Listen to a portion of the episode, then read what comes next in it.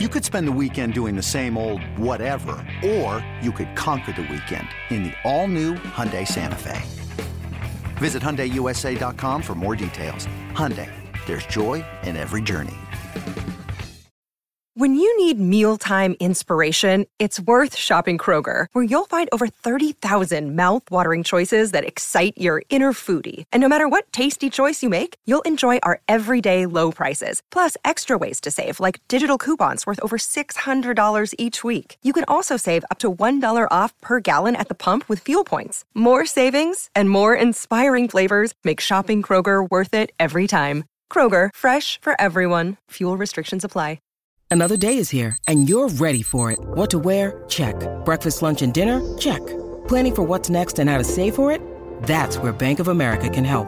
For your financial to-dos, Bank of America has experts ready to help get you closer to your goals. Get started at one of our local financial centers or 24-7 in our mobile banking app. Find a location near you at bankofamerica.com slash talk to us. What would you like the power to do? Mobile banking requires downloading the app and is only available for select devices. Message and data rates may apply. Bank of America and a member FDIC. This is Inside Purple and Gold. Welcome back to Inside Purple and Gold. I'm Dane Mizutani, coming at you at about 9:20 on Sunday night. A few hours after the Vikings lost 40 to 3 at the hands of the Dallas Cowboys. I broke it down in the last segment, in the first segment, about how this all happened, um, how the Vikings looked anemic on offense and putrid on defense and uninspired on special teams, and all of that added up to a 37 point loss. But talking to the guys in the locker room after the game, the the message was pretty clear like, move on. Like sometimes in the NFL, you, you can take things from losses and say, you know, we really need to learn this or that from this loss and this or that from this possession or this particular play. And, and we need to take those things and move forward and, and be better for it. Frankly, I'm not sure what there is to learn from this game. Um, the, the film is going to be all bad. Like the cliche is film's never as good or as bad as it, as it looked. But like this, the film is going to look awful when, when, when they go over it.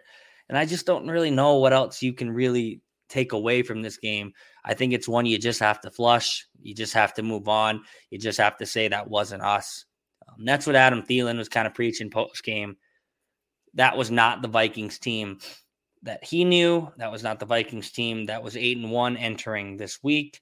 Um, that was not the Vikings team that has found sometimes improbable, oftentimes improbable ways to win games this season.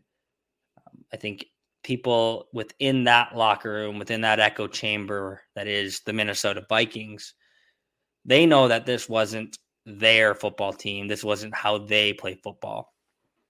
It was a game that got away, and it was a game that they need to kind of move on from. I'm sure they will watch film. I'm sure they will find ways to shore up the offensive line. It's seven sacks is the most Kirk Cousins has ever been taken down in one game. And that cannot happen. That cannot continue to happen moving forward. One news nugget Christian Darrisaw, left tackle, he suffered a concussion last week against the Buffalo Bills, was in protocol this week, cleared to play, suffered another concussion today. He won't play Thursday against the New England Patriots. And anytime you see a guy suffer two concussions in such a short span, you start to worry like how much is this going to linger not even from a football perspective like this is this dude's life we're talking about he's a young kid um, he's an outstanding football player um, but the vikings are and should be extremely careful with this moving forward. Like i said young kid bright future. You can't be too cautious at this point. Um, it's it's back to back weeks with with the concussion. Um, you, they have to be extremely careful with how they handle Christian Darrisaw moving forward. That being said, he will not play Thursday.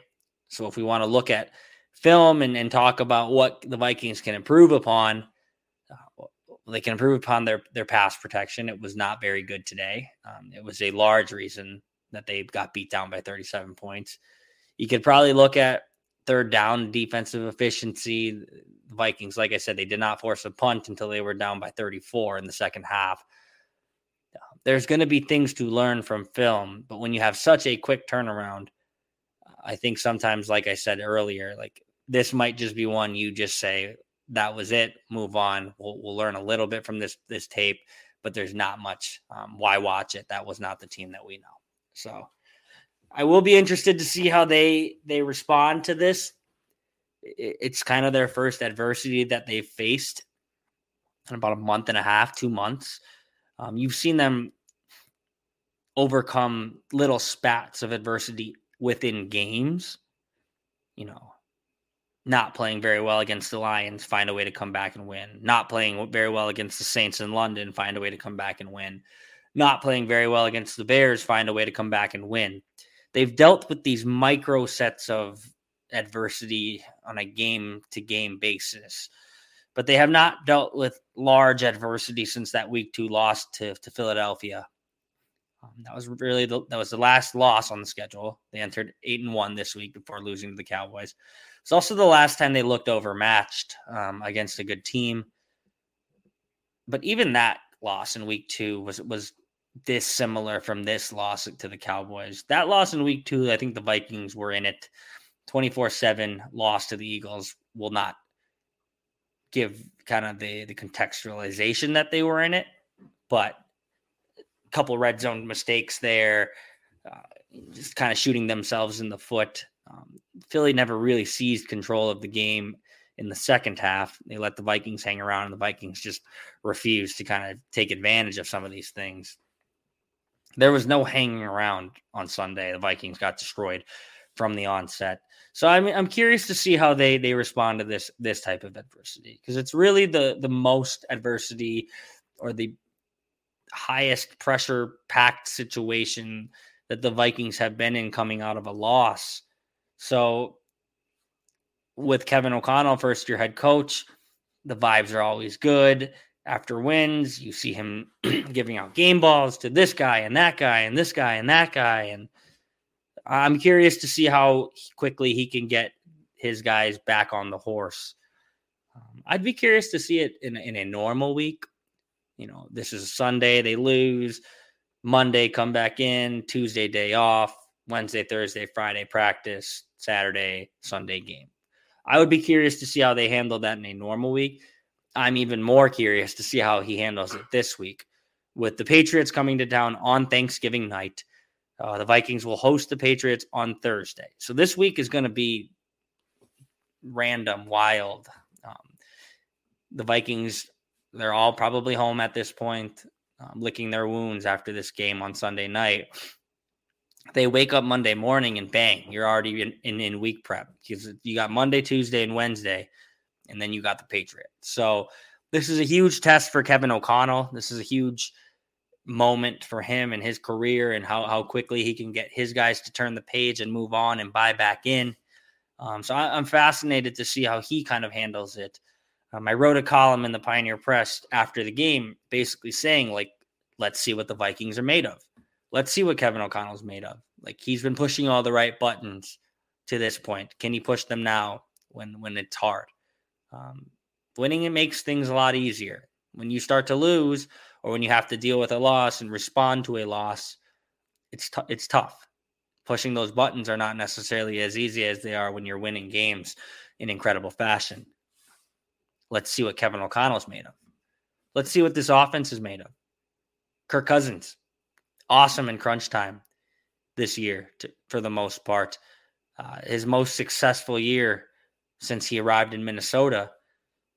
Had him playing eight and one, had had all the vibes feeling really good. Can he respond after getting, like I said, beat up for three hours, getting sacked seven times?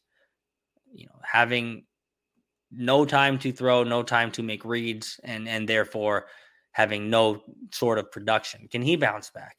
Can Justin Jefferson bounce back? This is a guy who's been dominant arguably the best player in the league at his position. 33 yards today. Not good enough. Can he bounce back? Can the offense bounce back? Let's see what the offense is made of. Let's see what the defense is made of. This is a defense For a long time, I've said it on this podcast. They play the bend, don't break style. If you bend enough, you're going to break eventually. And they broke today 458 yards of total offense for the Cowboys. Let's see what the defense is made of. Can they respond in, in a shortened, condensed week?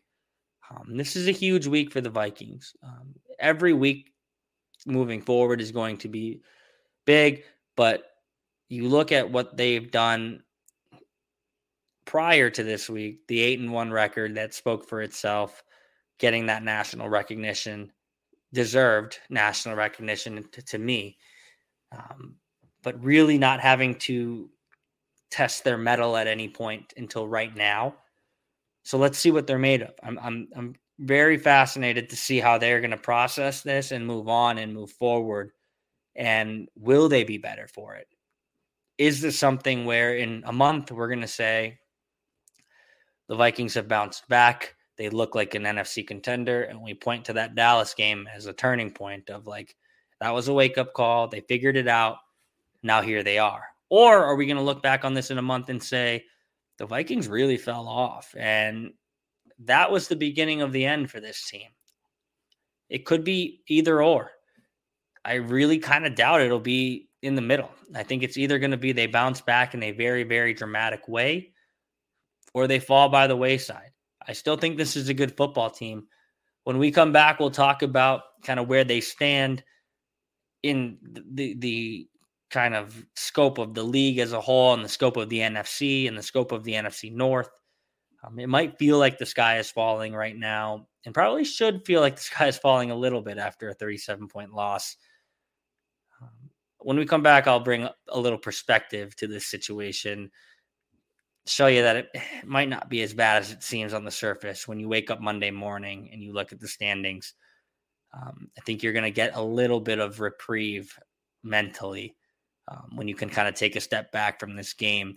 Um, when we come back, we'll dig a little bit more into that. I think it's important to talk about before we kind of press forward into this.